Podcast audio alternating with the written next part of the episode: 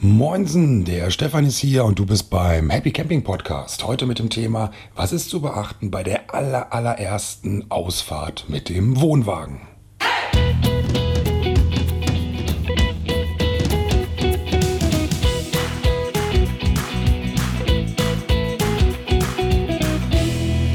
Ja, ja, ja, die aller, allererste Fahrt mit dem Wohnwagen, also beziehungsweise die erste Ausfahrt, der erste Kurzurlaub, das kann schon ganz schön aufregend sein.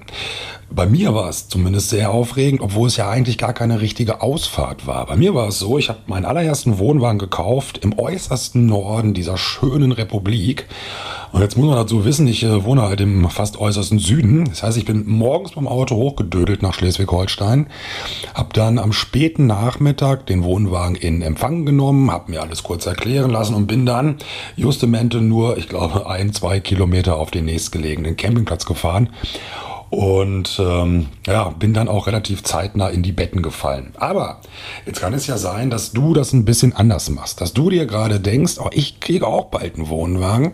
Und mh, hm, natürlich möchte man dann auch relativ zeitnah diesen mal ausprobieren. Und heute, heute möchte ich dir einfach mal so ein Stück weit was mit auf den Weg geben. Ja, was kann man so im Kopf haben? Was kann man vielleicht bedenken, wenn es eben darum geht, dass man diese erste Fahrt relativ entspannt über die Bühne kriegt? Also, worum geht es? Als allererstes solltest du dir vielleicht, also wir setzen mal voraus, du hast dein Schätzking jetzt vor der Tür stehen und das mit dem Ankoppeln, Abkoppeln, das kriegst du auch einigermaßen gerade hin.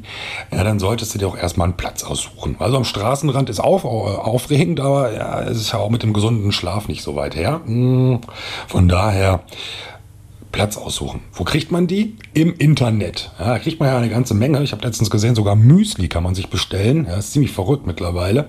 Hat sich also das Internet eben doch durchgesetzt.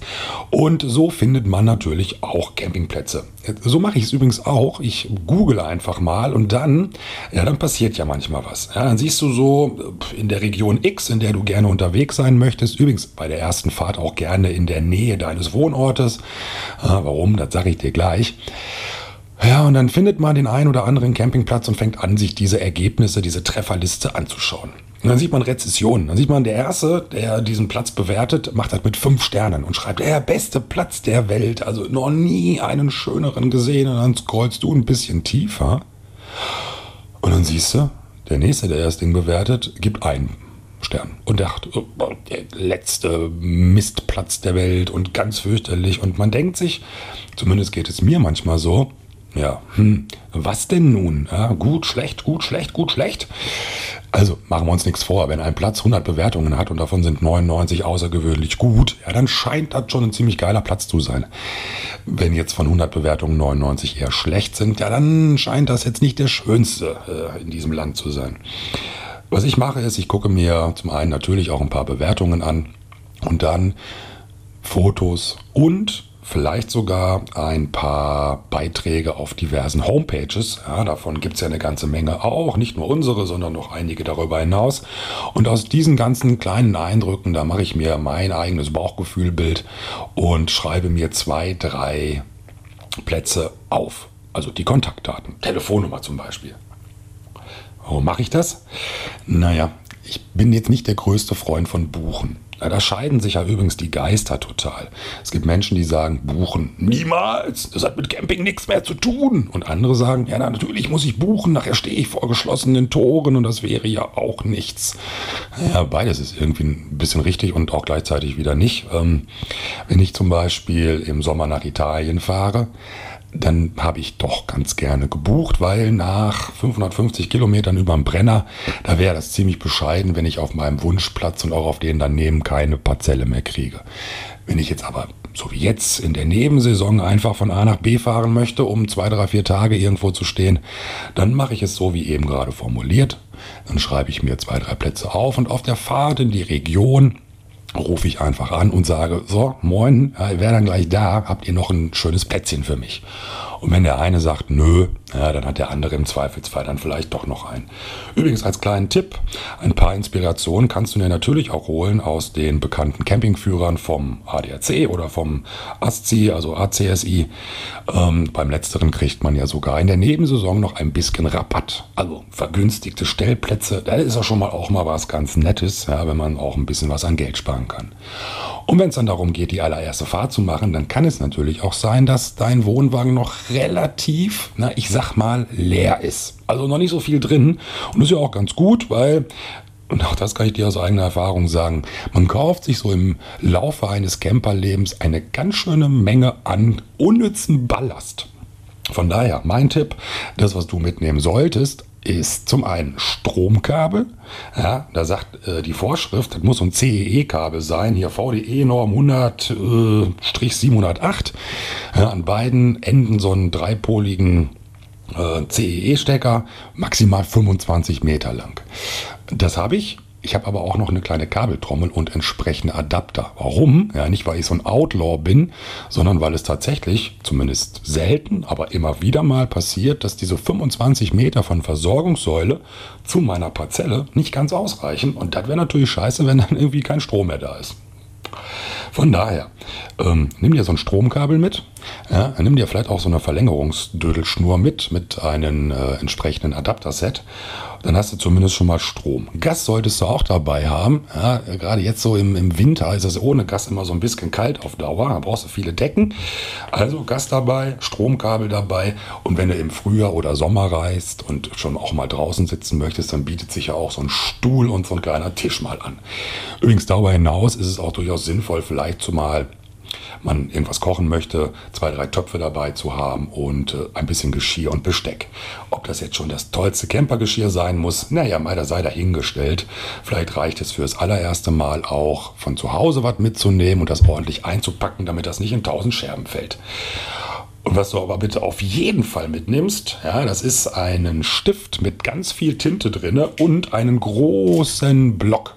Ja, weil, so mache ich das übrigens nach wie vor, nach vielen Jahren Camping, immer dann, wenn ich denke, oh Mensch, das wäre jetzt irgendwie super, das bräuchte ich jetzt auch noch, dann schreibe ich mir das einfach auch auf und im Nachgang ja, dann kaufe ich mir das entweder bei, ach, wo auch immer, Fritze Berger, bei Girard, ähm, bei Obelink, irgendwo im Internet, völlig Wurst, da wo ich einfach einen guten Deal mache.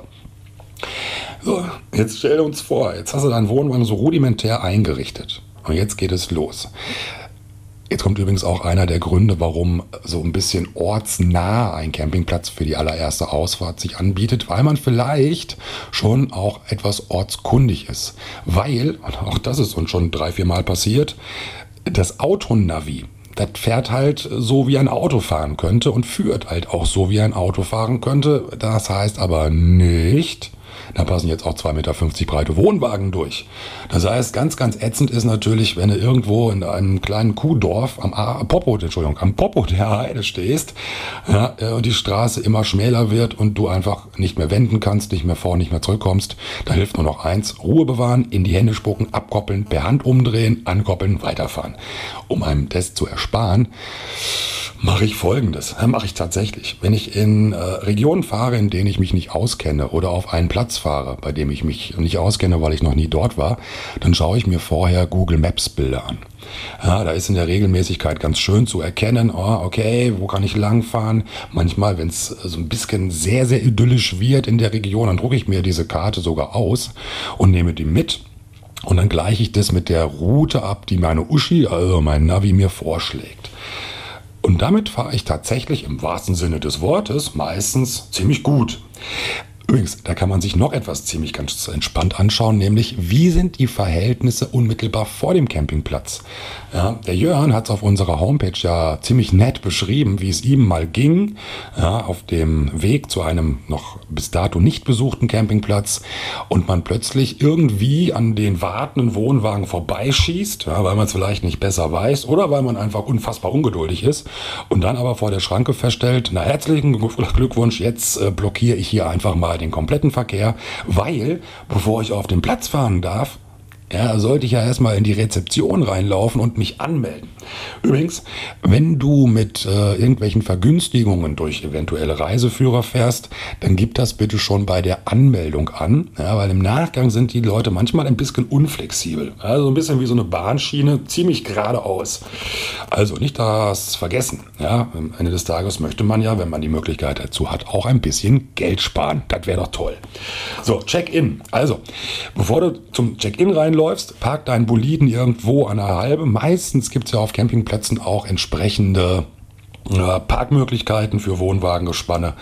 Ansonsten, naja, mal, stell dich einfach mitten rein. Nein, nein, nein, mach das nicht, mach das nicht. So, Check-in, Rezeption, angemeldet. Ähm, und dann geht's los. Jetzt ist es natürlich so, ist die Frage, ähm, hast du im Vorfeld schon einen speziellen Platz gebucht? Oder aber bist du einfach so hingefahren. Dann passiert es immer wieder, und das finde ich ziemlich charmant, ja, je nach Campingplatz, ähm, setzt sich dann der Betreiber mit dir zusammen auf so einen Golfkarren, habe ich auch schon ein paar Mal erlebt, zum Beispiel irgendwo in Österreich, in Tirol, beim, äh, hier, Toni, beim wie heißt er, Camping Toni, glaube ich. Ja, dann fährt er mit dir über den Platz und zeigt dir zwei, drei, vier freie Parzellen. Dann suchst du dir deine entsprechende Lieblingsparzelle aus.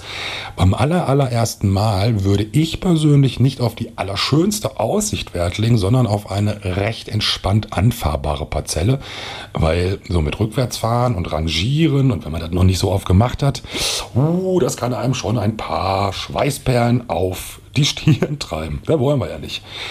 und dann rauf auf den Platz. Übrigens, und da habe ich eine ganz herzliche Bitte. Oder fast schon, hey, mach das einfach. Wenn du keinen Mover hast und du bist allein oder vielleicht zu zweit und du schaffst es nicht, den Wohnwagen relativ entspannt auf die Parzelle zu schieben, dann frag doch bitte einfach rechts, links, äh, vorne, hinten den entsprechenden Nachbarn. Weil der packt schon mit an. Wenn er ein bisschen Anstand hat, dann fragt er dich von vornherein, ob er mit anpacken soll. Also ich mache das immer so. Das hat jetzt für mich mit Aufdrängen nichts zu tun, weil die meisten sind echt dankbar und sagen, oh ja, wäre schon nett. Wenn es aber keiner tut, wenn sich keiner anbietet, ey, dann hol dir die Hilfe. Also spätestens dann das behaupte ich, werden 99 Prozent aller Camper mit anpacken.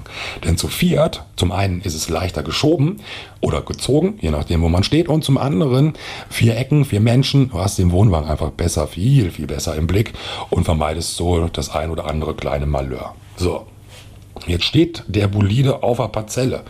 Jetzt habe ich tatsächlich schon welche gesehen, ja, die standen mit ihrem Wohnwagen so schief, dass ich dachte, der, der hat irgendeinen therapeutischen Hintergrund. Ja, der muss halt des Nächtens wirklich jegliches Blut in die Füße kriegen. Ich habe aber auch schon welche gesehen, wo ich sage, die haben drei Stunden lang irgendwie mit der Wasserwaage rumgeastet, damit der Wohnwagen aber auch wirklich aufs Mühe im Lot steht. Naja, also für mich persönlich ist die Wahrheit irgendwo dazwischen. Also ich glaube, so richtig zu 100% im Lot stand ich noch nie. Und ich habe das trotzdem relativ entspannt überlebt. Was kannst du tun, um relativ im Lot zu stehen? Naja, wenn du das Wohnwägelchen so über die Achse ins Lot bringen willst, das ist relativ entspannt. Nämlich, naja, kurbelst du das Bugrad hoch oder runter. Und so kriegst du natürlich dann zumindest die Achse schon mal ordentlich in eine Wasserwaage. Die andere Achse, jetzt weiß ich gar nicht, ob das längs quer oder was auch immer für eine ist, also die quasi so über die Deichsel sich dreht, die ist ein bisschen schwerer hinzukriegen, weil was man nicht machen soll, ist mit den Stützen das Gewicht so richtig hoch wuppen. Ja, das mögen die nicht, da mag der Rahmen nicht. Da hilft dann tatsächlich nur eins, das hilft aber auch ganz schön gut, nämlich ein Auffahrkeil. Da musst du den Wohnwagen aber erstmal draufkriegen. Auch hier, ja, alleine wird das eng. Vor allem musst du da vorne auch die Bremse anreißen, wenn das Ding oben drauf steht. Hol dir einfach Hilfe. So, und dann, wenn du im Lot stehst, dann mache ich immer Folgendes. Als erstes mache ich immer Strom dran. Dazu muss man wissen, ja, ich habe es vorhin schon kurz äh, angerissen, gibt es spezielle CEE-Kabels, 25 Meter lang, sind natürlich linientreu. Einmal in die Versorgungsseile, Seil, Säule heißt das Ding, glaube ich, und zack, die andere Seite in den Wohnwagen, also in die Dose. Und jetzt, jetzt kann es sein, dass drinnen noch kein Strom ist, weil meistens musst du an der Versorgungssäule noch einen Schalter umlegen. Ja, vergiss das nicht, weil ohne Schalter, das ist ja wie zu Hause im Wohnzimmer, dann kommt auch kein Licht angeschaltet. Manchmal muss man jetzt im Wohnwagen noch den Hauptschalter anschalten. Das muss ich zumindest machen. Und zack, mache ich als allererstes, sobald die Stromzufuhr da ist, den Kühlschrank an. Weil der Kühlschrank ist immer total wichtig. Ja, Lebensmittel, Trinken, Bier, was man halt so braucht. Und dann, dann fange ich ganz entspannt an, ein bisschen aufzuräumen. Dann drehe ich das Gas auf, checke, ob das mit der Heizung funktioniert. Im Winter, Herbst und Frühjahr, wenn es draußen kalt ist, mache ich sie sogar an und lasse sie an. Und dann, dann setze ich mich erstmal hin und gucke, wo ich überhaupt bin. Und wenn ich schon gucke, dann gucke ich meistens auch in diesen riesen Wust an Unterlagen, den man meistens bei der Rezeption bekommt. Da finden sich nämlich eine ganze Menge Informationen. Zum einen über den Platz, so Sachen wie ähm, Ruhezeiten, die es übrigens auch gilt, ein bisschen einzuhalten. Also das heißt jetzt nicht, dass die Kinder zwischen 13 und 15 Uhr mit dem Knebel durch die Gegend rennen müssen, aber äh, haben so um 11 laut schreiend über den Platz. Finde ich jetzt persönlich auch ein bisschen doof. Da bin ich totaler Spießer. Ähm, und was man auch ganz oft findet in diesen vielen Unterlagen, die man bekommt, sind eine ganze Menge Attraktionen in der näheren und nicht ganz so nahen Umgebung. Weil warum macht man Camping? Ja, man möchte ja eine ganze Menge irgendwie mal kennenlernen. Und das heißt nicht nur den Platz, sondern eben auch die Umgebung. Das studiere ich dann erstmal ganz entspannt. Und dann, dann freue ich mich immer auf zwei, drei, vier, je nachdem, wie viele schöne Tage im Urlaub. Also, was haben wir denn besprochen? Bevor du losdödelst, guck doch einfach mal im Internet, was könnte sich anbieten. Guck dir kurz bei Google Maps an, wie sind die Anfahrtgegebenheiten, wie ist die Parksituation vor dem Campingplatz, damit du auch in Ruhe einchecken kannst. Dann entspannt auf den Platz fahren und einen letzten Tipp, den möchte ich dir für heute noch mitgeben. In der Ruhe liegt beim Camping tatsächlich die Kraft. Und wenn ich das jetzt sage, das kann natürlich sein, da schmunzeln einige, aber manchmal äh, frisst mich ja die Ungeduld auf, zumindest immer dann, wenn ich in meinem Wohnwagen was am Rumbauen bin. Aber nichtsdestotrotz, immer dann, wenn ich mit dem Wohnwagen von A nach B fahre, bei der Abfahrt, bei der Fahrt und auch bei der Ankunft, Einfach mal fünf gerade sein lassen, einmal mal lieber einmal mehr durchatmen und dann, dann kann einem wunderschönen Start in deine Camperkarriere überhaupt nichts mehr im Wege stehen.